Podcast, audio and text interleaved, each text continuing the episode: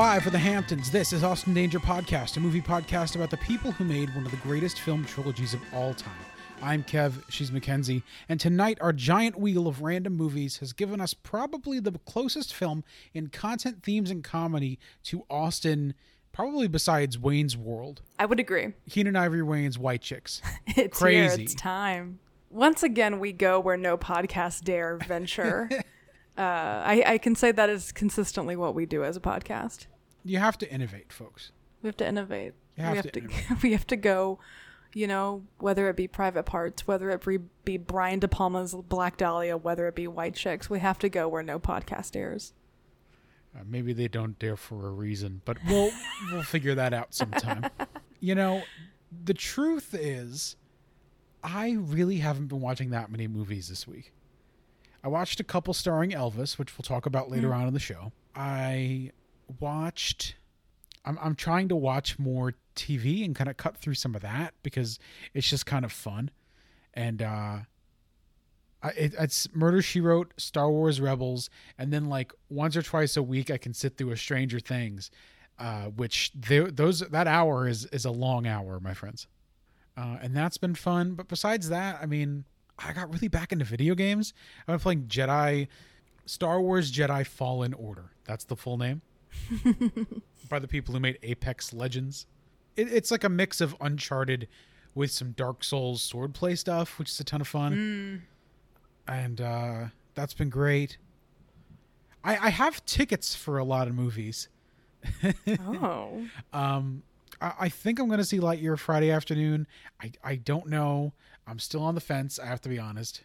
You know what I mean? Um, but yeah, I mean, have you been watching anything? I watched a couple of random movies. A, a movie that's been on my watch list, and I don't remember. Do you ever have those movies where you're like, I don't remember putting you here, but now I feel like obligated to watch you? I don't know if you ever have that with your watch list. Um, but I watched Strike! Exclamation point. I think it has another name. It's one of those movies where it was released like differently in different places. Um, but if you are a fan of 90s gems, like little weird hidden gems, I think this is a good movie for you. Uh, it stars, the cast is bonkers. 1998, Kirsten Dunst, Wow. A, a the lead. champion of this show from Small Soldiers. Gaby Hoffmann, who uh, people I know her from Transparent, but she's been in a bunch of stuff. Lynn Redgrave, randomly in this. Uh, Rachael Leigh Cook, who the real ones will know as Josie from Josie and the Pussycats, Whoa. or She's All That, like the OG, the the blueprint for uh, rom coms of that time period. I mean, Heather Matarazzo from The Princess Diaries, Merritt Wever from Nurse Jackie, like wild cast of very young actresses and it's about this like all girls school and this girl who shows up and becomes a kind of a part of this weird group of friends that they call themselves the daughters of the American ravioli and they eat ravioli in the attic together and they're just kind of weird little feminist girls. And uh, they realize that their school due to money constraints is going to be combined with an all boys school and uh, half the girls don't want that and half the girls do and so then they kind of like battle over uh, trying to keep the boys out. And uh, eventually it just becomes this fun little like weird story about like solidarity and voting and it's just a very cute little 90s hidden gem. I think it's on tubi probably um, so recommend that and then I watched I watched uh, Academy Award winner for Best Picture Shakespeare in Love this week for the first time. You so you'd never seen it. I've also never seen it. seen it. I- I think you would. Enli- I think it's a movie you would dig absolutely. And um, Rachel got mad that I had never seen it, and she was like, "Put it on." Uh, and so yeah, I, I think people are very pissy about this movie because it beat Saving Private Ryan. I think, which is a movie I've not seen. Sure, that's a that's a mighty movie. Although I don't I don't know how that holds up today. and here's the thing it's it's much like uh, i'm trying to even figure out how to say this like i feel like when sometimes people are shocked about movies like that winning what they need to realize is especially at that time the voting pool was like a bunch of actors and actors love movies that remind them how important their craft is It's true. actors love movies that are like actors change the world and you know i'm an act i've you know i don't know if i consider myself an actor still but i have acted a lot like it hits those notes for me of like oh, theater can change the world. Oh, theater can be this immersive, beautiful experience that creates love and power. And like it, it hits those notes for me, which is why I enjoyed it. Because as a person who makes theater, enjoys romance, it hits a lot of the beats of Romeo and Juliet, which is probably my favorite Shakespeare, other than maybe Julius Caesar. Like, uh, you know, it's a movie that I knew I was going to like, but I, I, I, I'm not shocked that it won because, yeah, actors love movies about actors. actors love seeing movies about themselves. So that, like, I think that's probably why it beat Saving Private Ryan because a lot of people probably were like, oh, this movie's about theater. It makes me feel good. It makes me feel good about what I'm doing. Vote. I mean, I will also say that this was one of the first movies to be aggressively campaigned for by Harvey Weinstein. I don't want to bring the mood of the room down. I'm just saying yeah, no, that that's I saw he was on the producing that's list. a major Yeah. element of the campaign for this movie was aggressive Mm, yeah. press uh, started and championed by Weinstein kind of uh, some have argued bullying the film into winning Oh, jeez. I Um, didn't realize there was that history. yeah i didn't mean to sp- it feels like a Oh, gotcha no, saying no, it you're good. but like no, you're so this good. is what happened Awards do not matter, and that's what I watched this week. Other than White Chicks. oh my goodness all right yeah so you know kind of a light week. Um everybody go out and read the new daniel warren johnson comic do a power bomb from image out this week at your local comic shop. It's awesome. Um and yeah that brings us to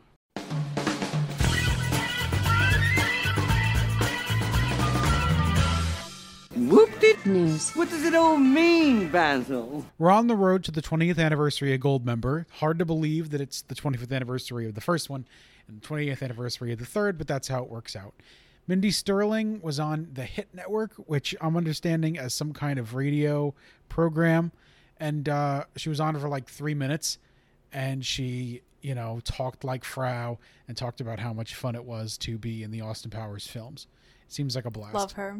Seems like a blast. I also have a shocking epilogue to one of the breakout segments of the year, never repeated elsewhere. Oh, God. The search for the Seth Green ape NFT. Why? Um, I saw this article. Fucking what? What? I saw this article on Mashable that basically reveals that Seth Green a had quote exploited the IP of the ape into a sitcom called uh, White Horse Tavern. So that's what that was about. This is barely worth reporting. I have to note. okay. The NFT was the main character of the show, and of course was voiced by Seth oh, Green. That was number two. Number three, the NFT was stolen by an NFT collector known as Mr. Cheese and only returned Mr. Cheese. the NFT when Seth Green paid $300,000 for its return. That is too much money. That is too much fucking money. So have no fear. The White Horse Tavern will be covered in detail on Austin Danger Podcast once it releases. Every minute of it. It's going to be incredible. I'm the steamroller guy. No, that's Move. I mean, move. The NFT is coming. That that's going to be something that will be request only. I think maybe maybe you would have to be over there. You gotta write in to let us know if you want us to watch. this You would have to be fucking NFT series. over there for us to consider doing it. God, our show is silly. Uh, and that's all the Austin news that I have. Do you, you don't have Oh, anything by any chance, do God. you? No, I was No. just surfing Twitter, and it's just uh it's just that that um Catboy Austin account just tweets a lot, and that's really all my news. Yeah, pretty much. That that Seth Green trailer, man. It's, uh, oh my god. Anyway, folks, July Fourth is coming up very soon. God bless America. There's only one more Austin episode left before Baz Luhrmann's Elvis comes out. We're we're recording this next not to not to, you know, show the whole thing. Not to open the curtain. We record this on the 22nd and then I'm going to see Elvis right after work. I'm going on the 25th. I bought my tickets today. Hell yeah. I can't believe that I'll be walking into uh, the movie right from work. I can't believe you I get to see it before me. right away. Well, I'm not going to reveal, you know. We're not going to, you know. We'll talk about it on July 4th, is all I have to say about it. I'm Won't that be exciting for you listeners, huh? I'm so excited. Right? Our first three-hour episode. Oh my god. so to celebrate, we're doing a journey. You could follow it at Letterboxd. We have the whole list up. It's called Austin Danger Podcast presents Austin Butler Podcast presents The Road to Baz Luhrmann's Elvis. Everybody knows about it. I know, I know. I watched some movie starring Elvis this week. That that's something that I watched. We both watched Jailhouse Rock We did, yeah.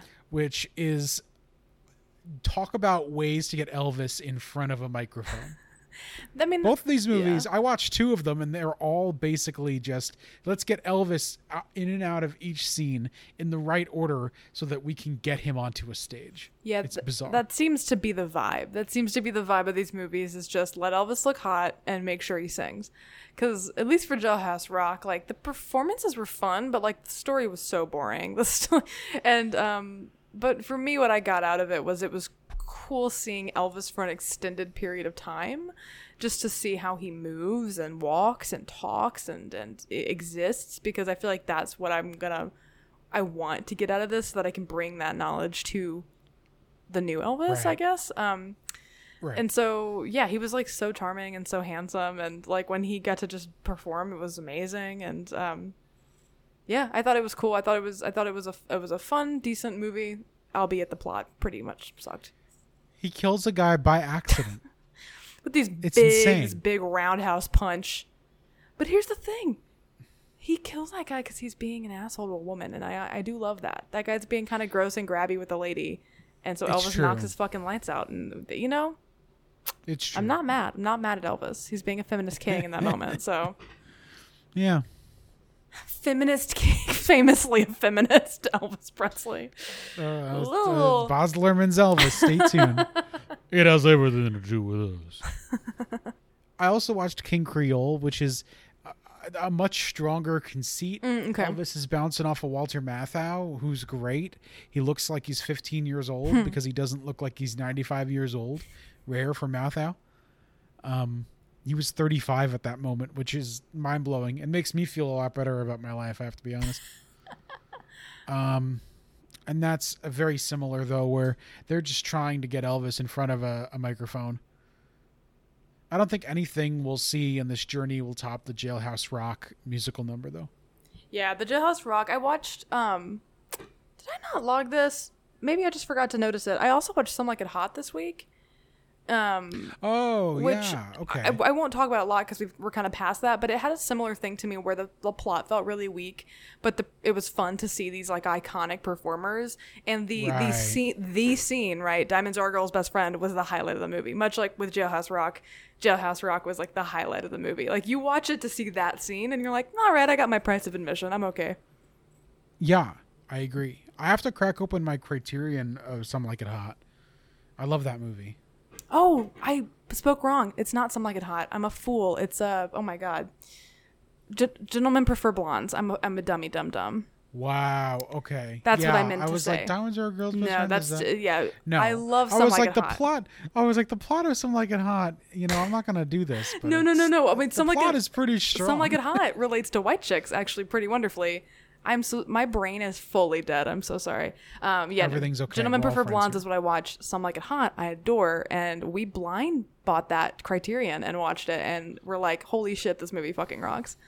Uh, yeah, no, I love Some Like It Hot. I'm sorry I misspoke, everyone. Marilyn Monroe, it all kind of bled together in my brain. Ah, nobody's perfect. But hey, you know, Some Like It Hot is a kind of excellent transition. Because we basically watched the 2004 Some Like It Hot. Yeah, I guess so. Like, it's very similar plot wise. Folks, each week, one of us spins a giant wheel, and that wheel contains a slice for up to about 450 movies that are connected in some way to the Austin Powers trilogy. Yes.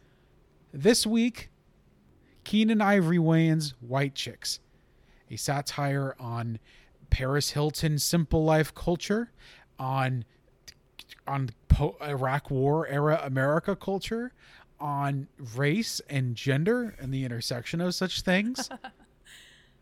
It's it's got a quite a lot going on. It does, and we're gonna get into all of it. Absolutely. But first, Mackenzie, you spun and the wheel declared white chicks, so it is on you to do the synopsis. So please.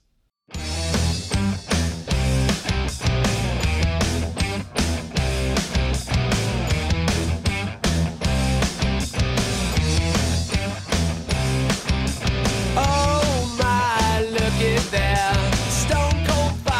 platinum hair. Short skirt, belly. Make a chick wanna hate, make a boy wanna stare. Well, Miss Wilson, you must be worth a trillion bucks. Brothers and FBI partners Marcus and Kevin are looking for a way to get back in their chief's good graces after a messy, botched job.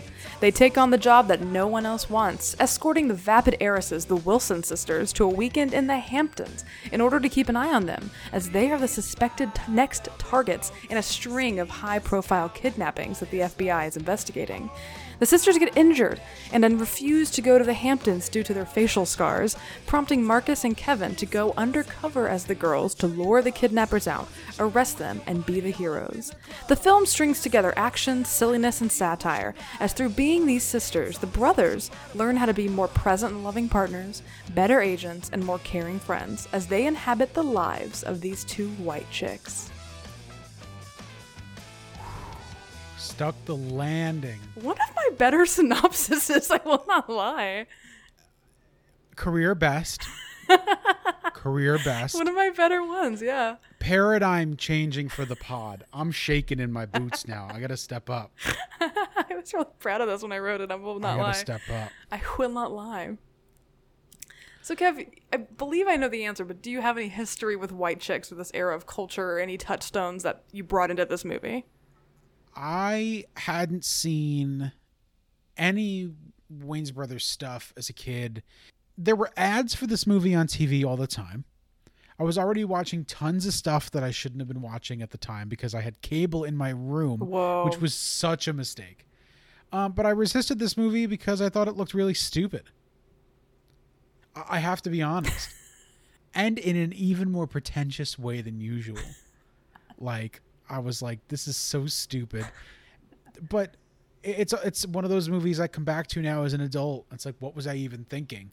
If I had given it a shot, you know, around this time, uh, Dude, Where's My Car? We watched it at a mm, friend's house, mm-hmm, mm-hmm, and mm-hmm. Dude, Where's My Car is another one where I was like, that movie's so stupid, but it's pretty brilliant actually. I It's a haven't watched fun. it since, It- it- I mean, a million years ago. it's got way less going on than this, but like, it's totally fun and goes off in a way that you don't even expect. I love that. But anyway, uh, but no, I, I had no, no real interest in watching this, and I wasn't about to be allowed to go see it. And my parents, you know, my dad was like the only one taking me to a movie, and even then, it was like twice a year. so it wasn't going to be White Chicks. It was going to be that year was Shrek Two. oh, yes. Shrek Yeah. 2 is amazing. uh, and then they had just done it on the Scott Hasn't Seen podcast, Hmm. which is like a, the premium comedy Bang Bang show. And that was the last time. I thought I, I thought we were never going to get it. I didn't even know it was connected, so it was a big surprise. I love that.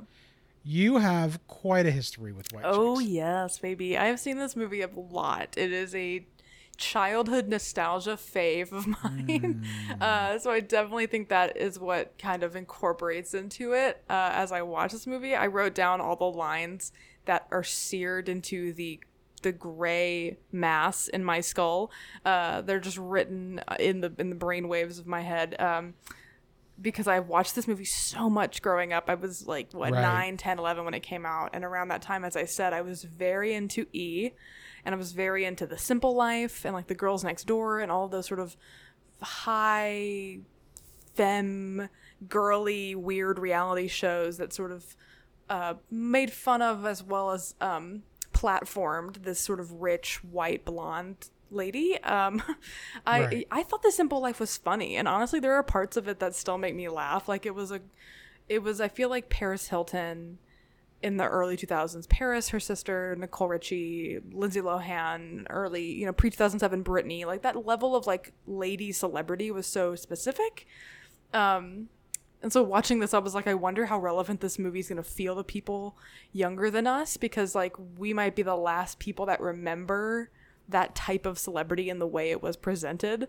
Um, Yeah. because you kind of need that to know the parody in this movie a bit. But um, yeah, I was super super into that culture. Like I, I read Perez Hilton. Like I was ten reading him. Why was I doing that? oh my that? god. Yeah, insane. I don't know why I was so plugged in at such a young age. But when this movie came out, I remember my friends and I just were like, "Oh, this looks funny," and we watched it and we thought it was so funny. And we we had it on DVD. I watched it all the time. I felt like very in the know of all the jokes and the references they made, and like it's just it was just a childhood nostalgia fave and i do not think it ever went through my mind at all the like commentary on race or or gender really i think i just thought it was a funny movie growing up um and i think like last october my friends and i revisited it my old rating was on there like i'll say up front my old rating um that i had from october was a 3.5 with a heart uh and it was I just was pleasantly surprised by how well it aged for me. I was like, oh, because you know sometimes you come back to childhood favorites and you're like, oh wow, this is offensive to everyone. Um, Yep. but I didn't find that with White Chicks. And then watching it today, sober, I'll add because I was not in October. Um, sure. I think that the jokes hit me very well and this time i was very more plugged into the to the satire this time and found myself being more impressed by it than i thought i would be uh, and i guess i kind of can open up the convo like what are your initial feelings about white chicks as someone who's never seen this before Yeah, a weird time and place to see white chicks, right? it's a weird movie right? But no, I was pretty impressed. You know, this is another situation like many I've been having over the last couple years where it's like, wow, I've been missing out. This is really funny and smart. And you know, I've seen a lot of In Living Color. I've seen a lot of mm. their other stuff. I don't know why I didn't give this a shot. Was Little Man so cursed? Not that I saw that, i didn't see that either but like, I don't know. I don't know. I I feel like yeah, I've been missing out. This is brilliant. I like I watched it this morning, so it was like early morning watch for me.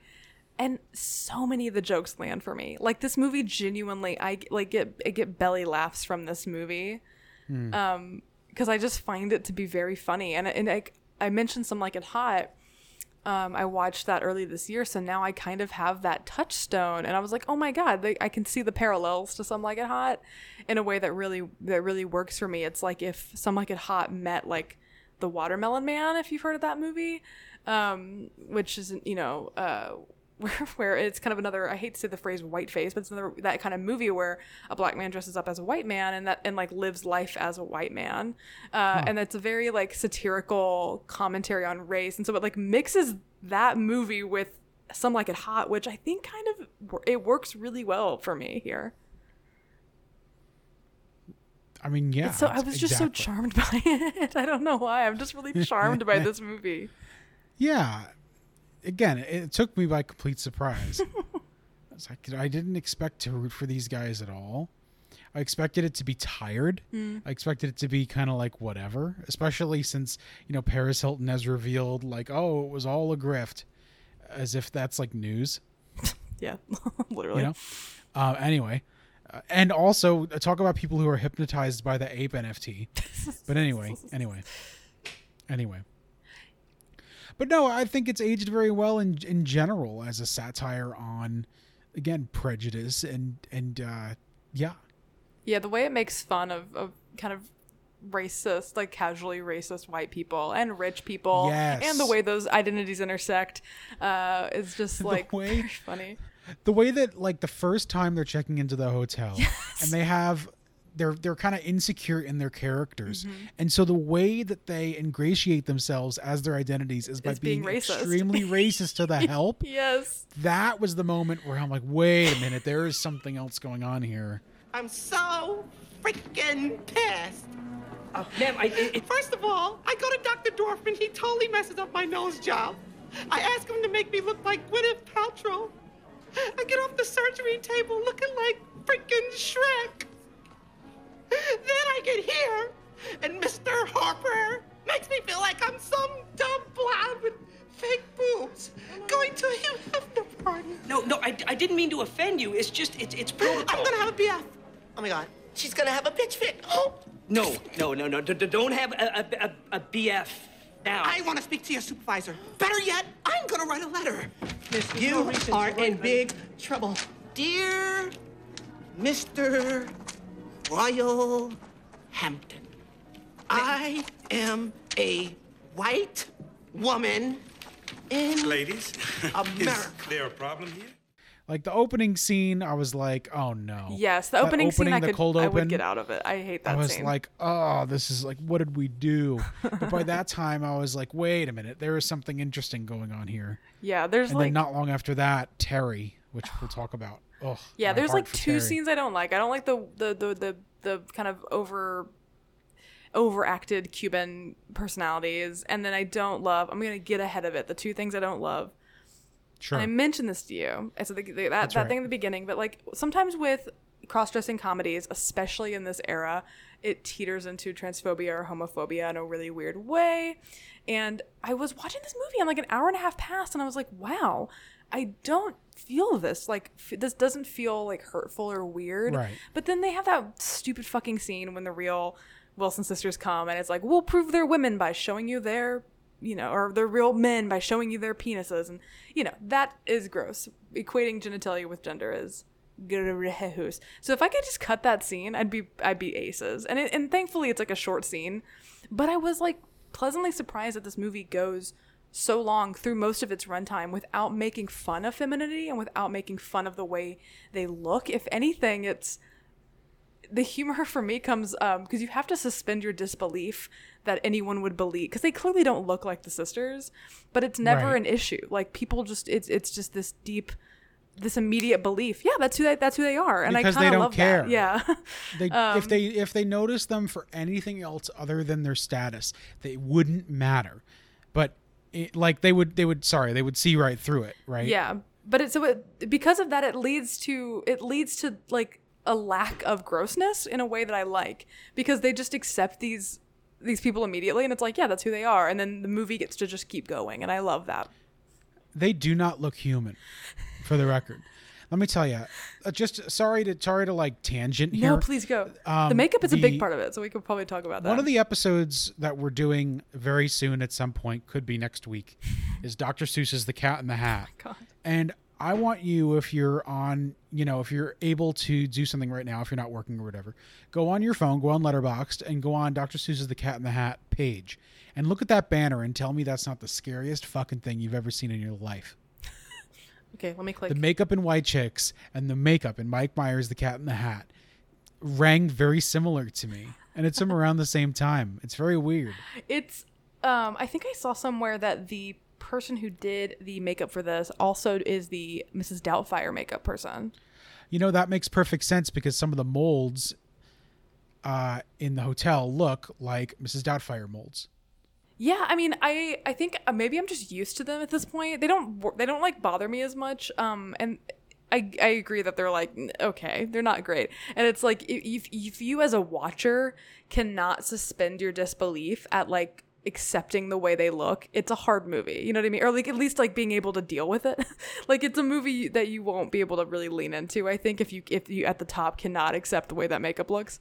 Um, but there are times where I'm impressed by it, and I know it sounds silly, but when they're doing more like active stuff, and especially when they're um, less clothed, like I was actually really impressed with the body paint at the beach. I was like, wow, like it's shocking to me that the agents in the film would be comfortable being in bikinis, bearing more body because the way they've done the the shaping and the the painting on their bodies. There were times where they were like less clothed that I was actually like kind of impressed by the makeup.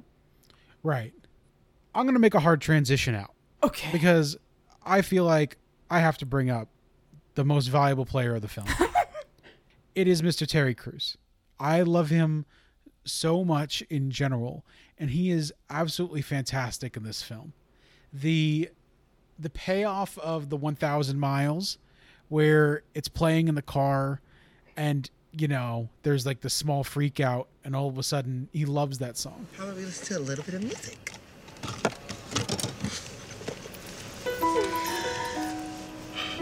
Bro. How did you know? This song. Making my way downtown, walking fast, faces past, and I'm homebound. And I need you, and I miss you. And now I wonder if I could fall into the sky.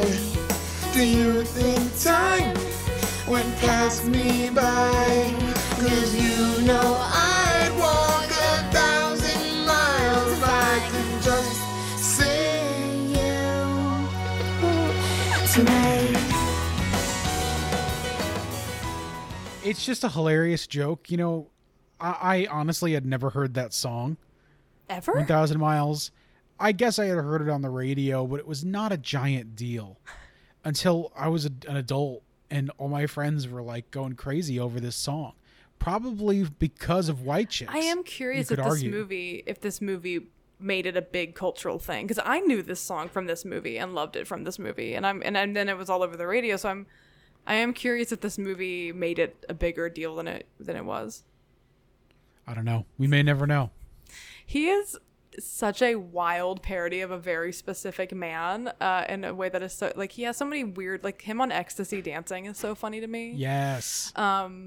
And speaking of like the weird subversions, he does the the end when he when when uh um when Marcus reveals himself and he's like not mad that Marcus isn't a woman. He's mad that Marcus is black. Like what Yes, a what a fucking hysterical. hilarious weird joke um of him being a guy who prefers white women and I just think it's I, I just think it is like he is just so he sells that role so much in a way that is very very funny. It's it's just a total commitment Mm-hmm, that goes a long way.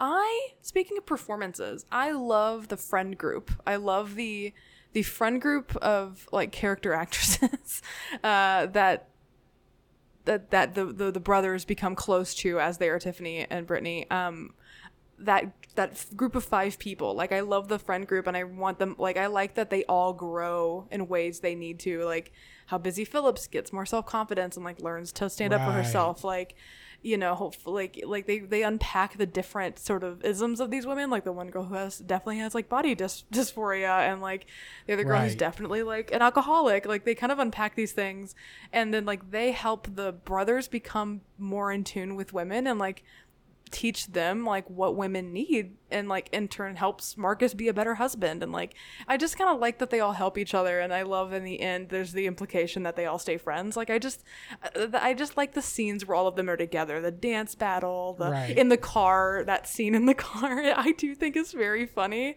Um like you know it's just they they I just think it's a very fun um I just really like those actresses. I think they all work really well in their roles for me It's great chemistry. Yes, they have, have really Super great funny. chemistry as a friend group, and they're really they they really play being in on the joke very well. Like you can tell the trust that needed to happen between the Wayans and them to, I mean, one play that car scene.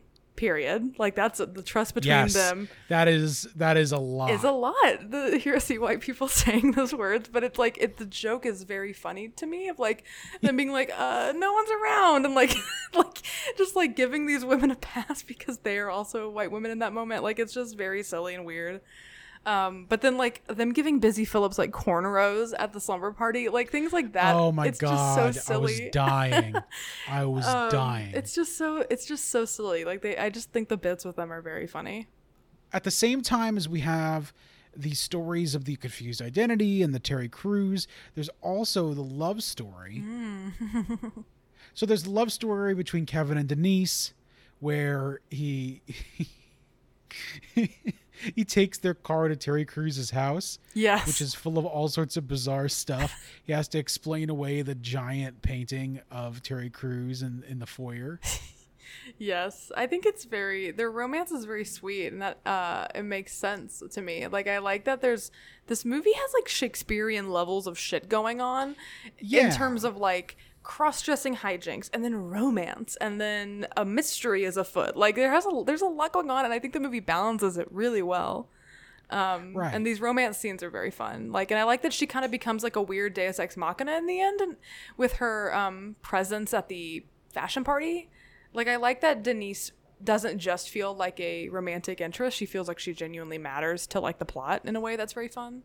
No, exactly. What other podcast, by the way, are you going to hear white chicks called Shakespearean?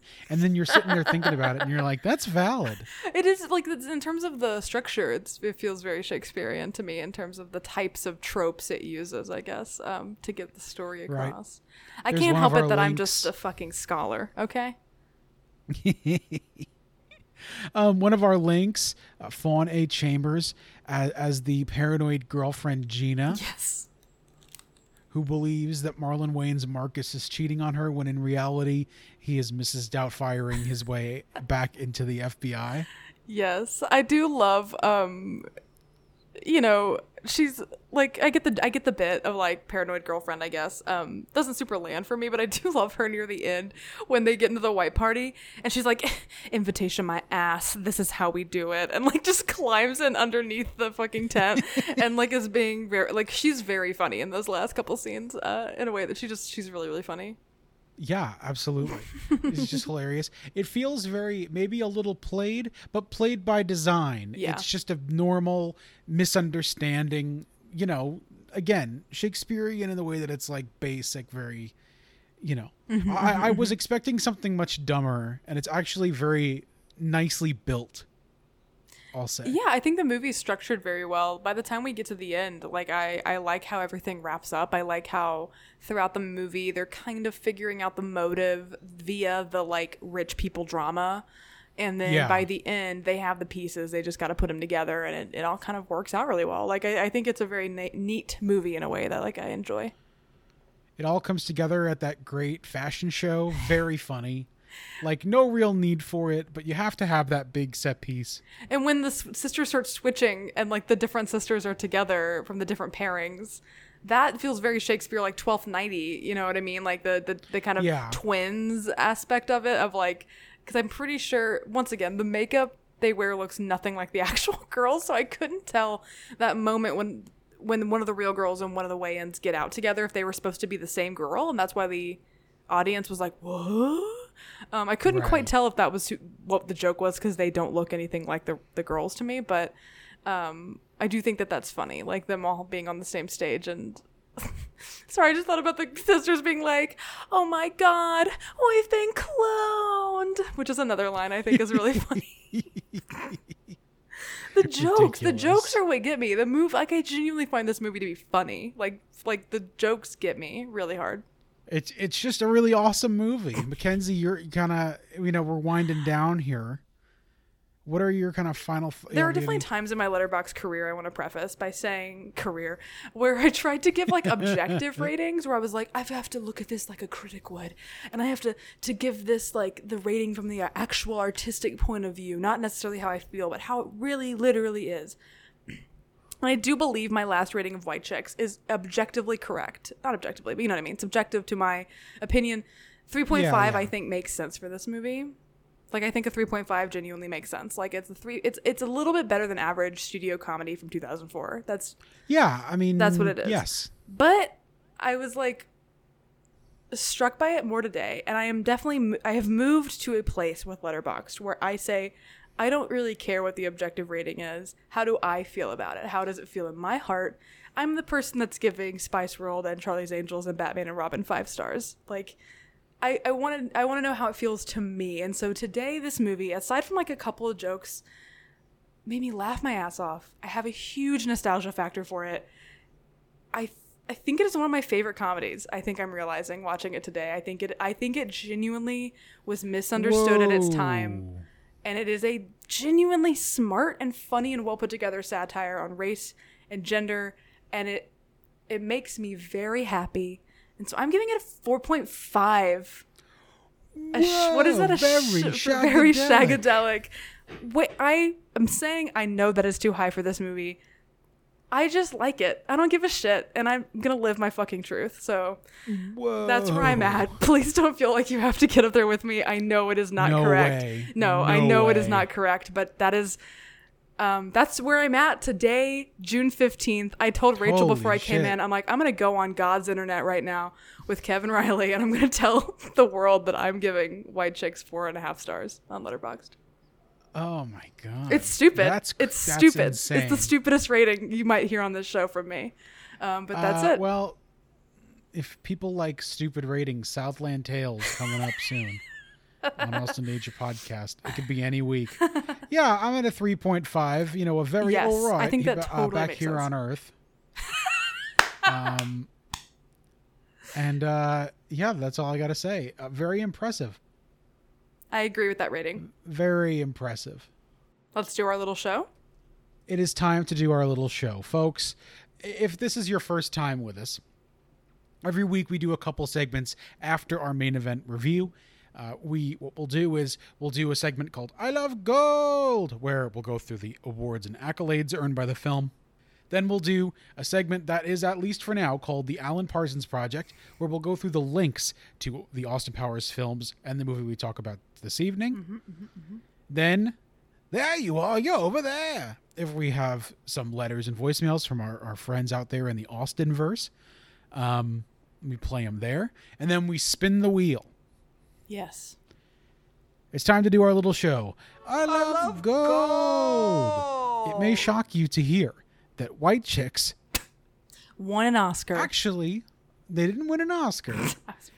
Keenen Ivory Wayans won Outstanding Directing for a box office movie at the BET Comedy Awards. oh, nice. I am not sure what a box office movie is, but maybe that just means like whatever, like it was out in theaters yeah. versus TV. Probably. You know what I mean? Yeah. Th- there was only one ever, so I don't know. Also, the writing, outstanding. It's called the award is called Outstanding Writing for a Box Office Movie. So there you go. Oh, weird. Uh, Marlon was nominated as well as the movie itself. Dallas Fort Worth Film Critics Association Awards. Hard to believe this organization didn't like this movie they nominated for Worst Film. and of course, the Razzies, five nominations Worst Picture, Worst Actress, The Wayans Sisters, Worst, worst Screen Couple, The Wayans Brothers, Shawn and Marlon. Worst Director, Keenen and Ivory Wayans. Worst Screenplay, The Wayan Brothers, Andrew McEl- McElfresh, Michael Anthony Snowden, and Xavier Cook. All right. Uh, it also won the Stinkers Bad Movie Award for Most Painfully Unfunny Comedy, which again is like I think it's uppity white men in their mid to late 30s who didn't even see the movie complaining about it because they're seeing ads for it during their Kids in the Hall reruns at 2:30 in the afternoon on Comedy Central. Man, Yeah, I think that um, if you are if you're bored, I would say go to the, honestly, and I'm not I'm saying this like unironically, the top reviews on Letterboxd, though a lot of them are jokey, there are a couple that are like very insightful and very funny at the same time about like why people think this failed and why they think it it works for them now. So the top reviews on Letterboxd are all very very fun and good. it's amazingly interesting. Yeah. it's one of those movies that has been kind of saved a little bit by Letterboxd. Mm-hmm. In that people can finally share their long-standing opinions that would have gotten laughed out of a room on a forum. And I honestly think we've seen worse shit now that we watch Yeah. this and we're like, oh, this actually isn't as bad as we think it is. I think that's also where people are um, landing with this movie. If like, oh, this isn't as bad as I think it is in my brain. If you sit and watch it, it's genuinely not that bad. I will say, you know, we are a podcast about Austin Powers, but another through line that's been developing here under underneath is, hey, we actually really miss studio comedies that aren't Yes. like also Marvel movies. Yes. or aren't tied to a franchise. Like like what if what if a movie was designed for people to just have fun and laugh? Yes. I miss it. So that's I Love Gold.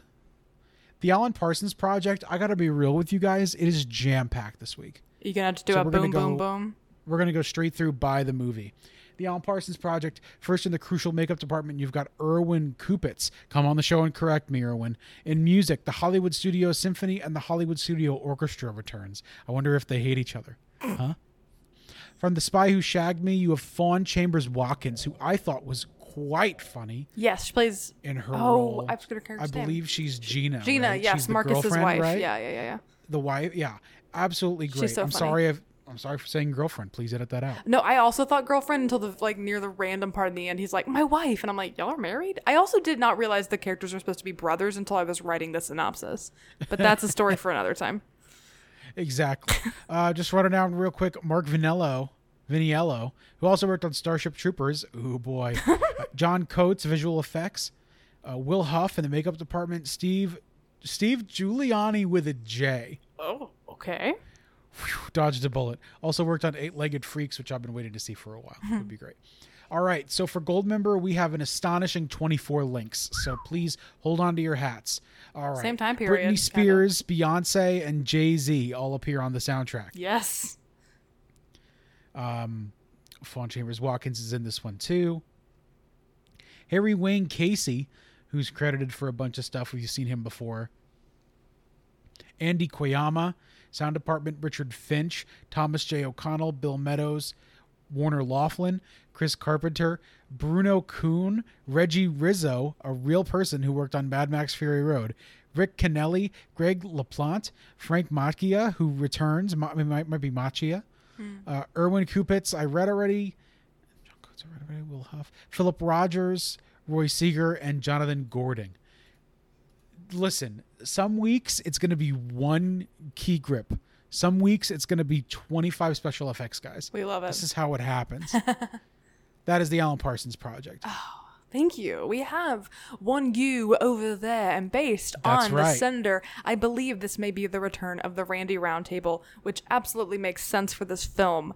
So, Also important to note as you're listening to this, if you're listening on the day this comes out tomorrow, Mackenzie will be appearing on Ty's podcast We Should Watch a Movie. yeah. Part 1 of the Oceans trilogy. Yes. Epic summer journey you guys are going on on that show. I have never seen them, yeah.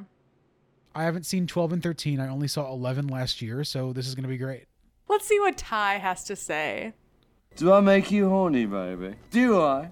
Do I make you Randy? I love the theme. Uh, sorry about the short hiatus. Um, but yeah, you know, I had to come back with with a voicemail for White Chicks. Um, just such a seminal movie in film history. Um, but you know, as I was making my way downtown, I was walking fast. Faces were passing as I was homebound. Um, I was really starting to think about what would be the horniest moment in this movie, and I don't think it's just one moment. It's just Terry Crews's entire performance. Um, yeah, that's it. Um, that's, that's definitely got to be it. Um, it's it's fantastic. It's great. Him singing in the car.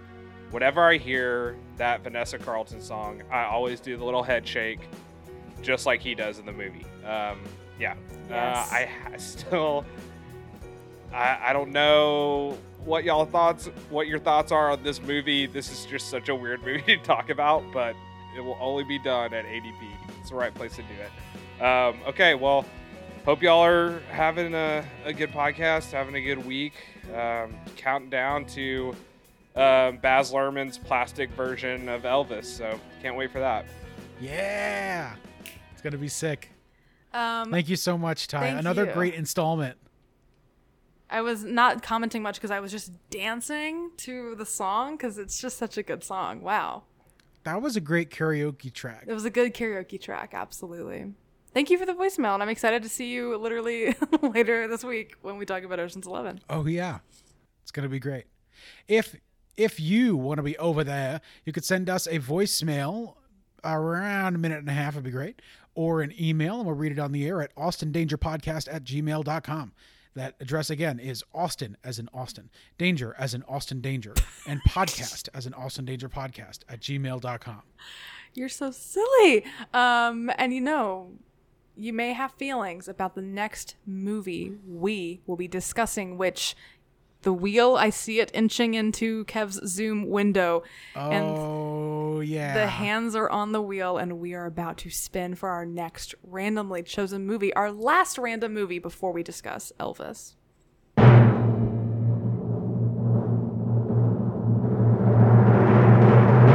You know, it's funny that I that the wheel chose this one because I pulled it from the archive from my End of Raiders of the Lost Ark style FBI warehouse just a week ago, intending to watch it. Really? The movie we're watching today, I remember as being an all-time favorite for me, but it's been a long time. Okay. It comes from around the same time as Austin. It's a film from 1999. Okay. It is a satirical black comedy from Alexander Payne, starring the great Reese Witherspoon and Mr. Matthew Broderick. It's called Election. Wow, I have never seen this movie. Yeah. My Um, high school acting teacher is in that movie. That's right. Oh my God. If, I love it. If you all watch and you see a sh- one, a single shot of a bunch of kids in bleachers and one of them is in a gold lame shirt, that is my high school acting teacher in the film I'm going to have to keep out for this. He's in it for like truly five seconds, but I found him in a like screenshot bundle before. I love this movie. I think it's totally awesome. Spine number 904 in the Criterion collection if you love meaningless shit. We're getting Um, fucking um, prestige here after we've Yeah. watched White Chicks. Well, look, the next week we're on the road to Elvis. You know what I mean? So we got to get fancy. Gotta get fancy. Because we If all know Elvis is don't- going in the Criterion collection, so. Oh, absolutely. um, we'll see. But uh, no, yeah. So Election is also streaming on Amazon Prime, so you can Oh, access amazing. it there. Amazing. Or if you don't have Prime, you can rent it wherever. Won't you join us? It's a really great one. I'm in the mood for it after having seen Citizen Ruth a few uh, months ago now. Ooh. Lo- the great Laura Dern. And uh, yeah, that'll be a lot of fun. I'm excited. I've never seen it. Hell yeah. Let's get into it, baby. So that's next week. If you have anything to say about election, again, let us know. Austin Danger Podcast at gmail.com. It's like Austin's name, but podcast. and until next Monday, from Mackenzie, this is Kev. Austin Danger Podcast. Peace.